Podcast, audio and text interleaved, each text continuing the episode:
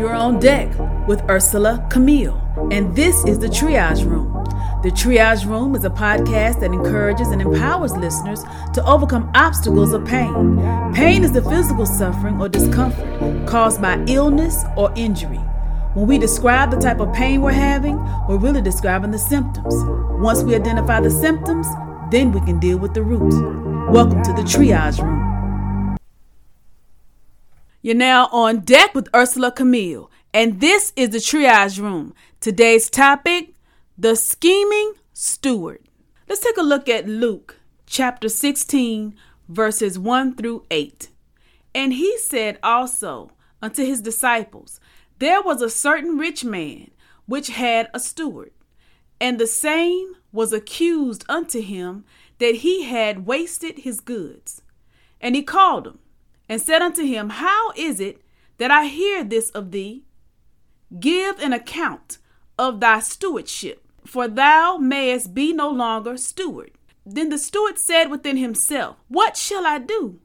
For my Lord taketh away from me the stewardship. I cannot dig to beg, I am ashamed. I am resolved what to do that when I am put out of the stewardship, they may receive me into their houses. So he called every one of his Lord's debtors unto him, and said unto the first, How much owest thou unto my Lord? And he said, An hundred measures of oil. And he said unto him, Take thy bill, and sit down quickly, and write fifty. Then said he to another, And how much owest thou? And he said, An hundred measures of wheat. And he said unto him, Take thy bill and write fourscore. And the Lord commended the unjust steward because he had done wisely. For the children of this world are in their generation wiser than the children of light. So here we have a steward, someone overseeing, someone overseeing the task and managing the things of the house for this rich man. And accountability comes from the rich man because he's gotten word that you know this man is wasting wasting his things. So he's coming to make him uh, be accountable. So before actually confirming he is holding him accountable now here's the time to prove whether you are innocent or guilty. Have you been being a good steward over what it is that you know you've been entrusted with? So the steward knows what he's been doing.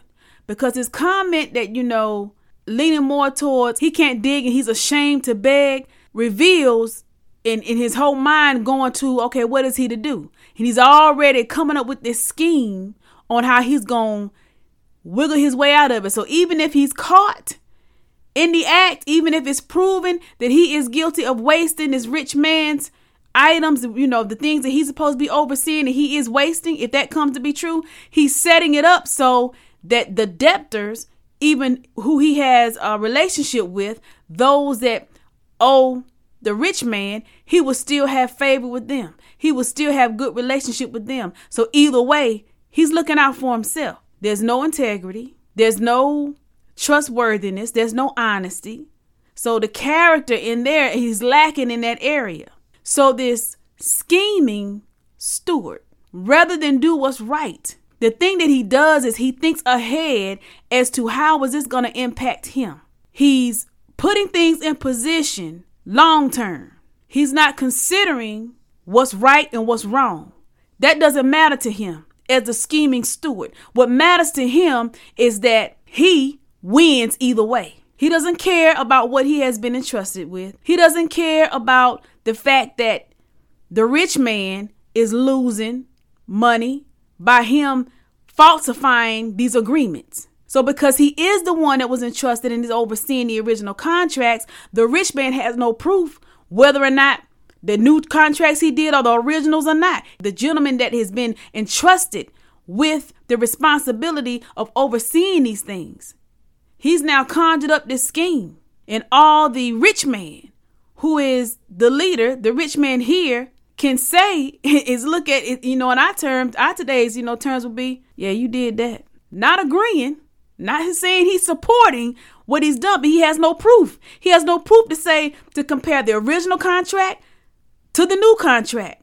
To say which is new which is old. To say, okay, numbers are off or whatever. But he can see the position that this scheming steward put himself in. That if he's let go of this responsibility of being steward over the rich man's things, that either way he goes over here and the debtors are still gonna look out for him because he looked out for the debtors. Not because he liked the, the people that owed the rich man. But he's thinking if he cut them a deal, then you know he's made friends. It's a friendship that's made. You looked out for us, we're gonna look out for you. So the main goal of the scheming steward is to win by any means necessary. There's no integrity. There is no character in being trustworthy. And because the rich man came in question, there had to be a thing where he wasn't being micromanaged.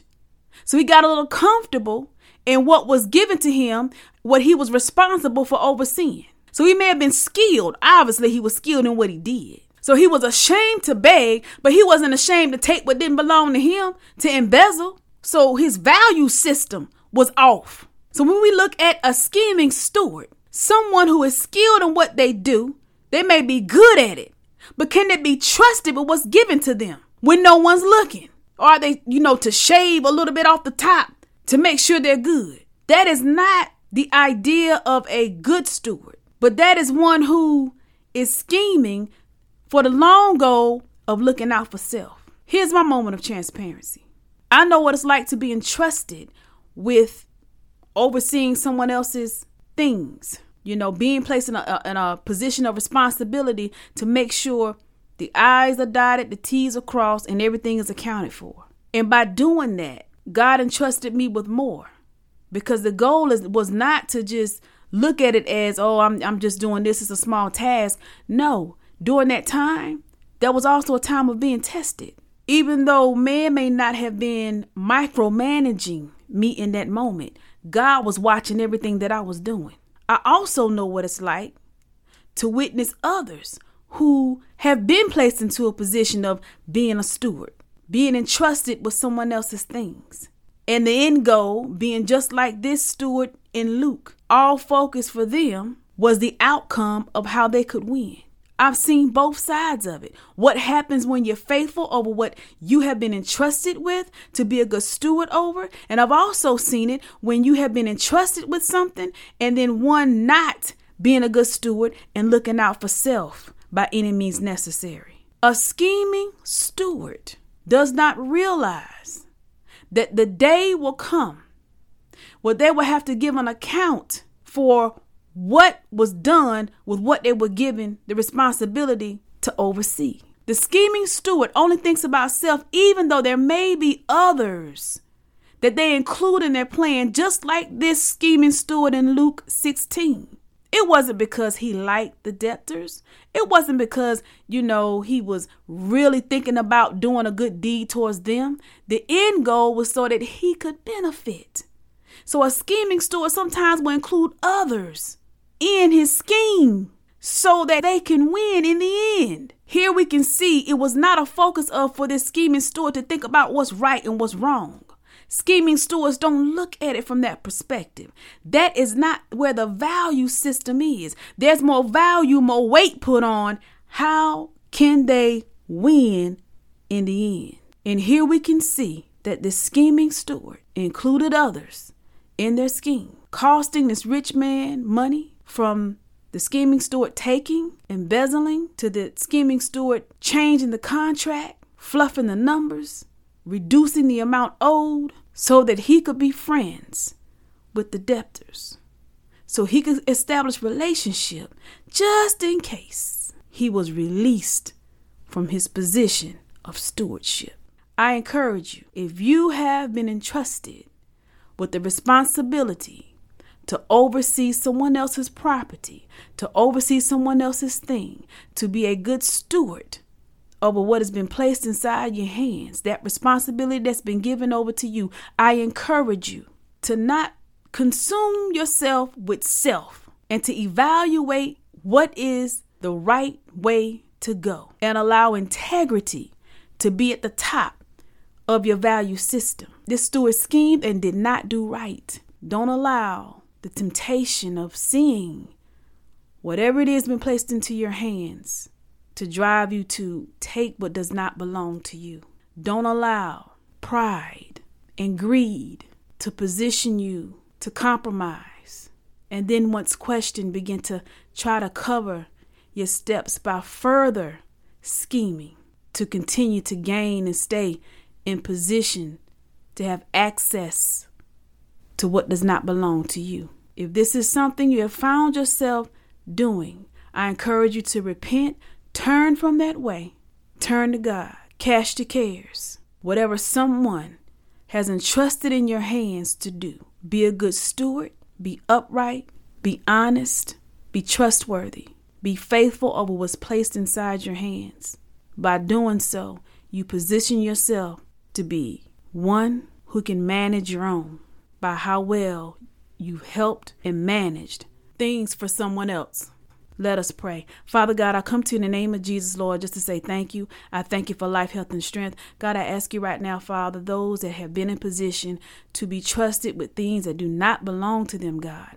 Some may have been tempted, Father, to touch and remove and take things, God, that do not belong to them, Father. I bind up the thieving hand, the hand that's tempted, Lord, to take from others, God. Even though no one is micromanaging, no one is watching, Father, you see all things. There's nothing hidden that won't be revealed. And I speak right now, Father, that those that have been trusted with things, Father, that belong to others, that they be a good steward over what's been placed inside of their hands. For if they be faithful with little, you will entrust them with much being faithful over a few things that can be trusted with more. I thank you right now, Lord, that those that may be struggling with this, Lord, that this is a character, a character flaw that needs to be addressed, that they take advantage of the time, Lord, and look at the one in the mirror.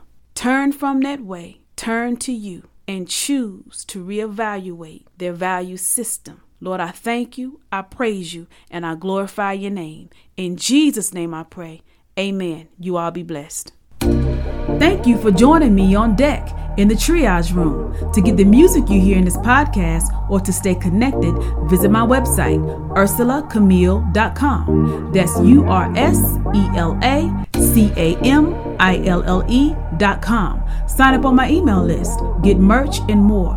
Have an area of pain you want to address in the triage room? Send your email to the triage room at gmail.com. I'm your host, Ursela Camille, signing off. Be blessed. One touch and your life will change. Did you know that Jesus reigns? One touch and your life will change.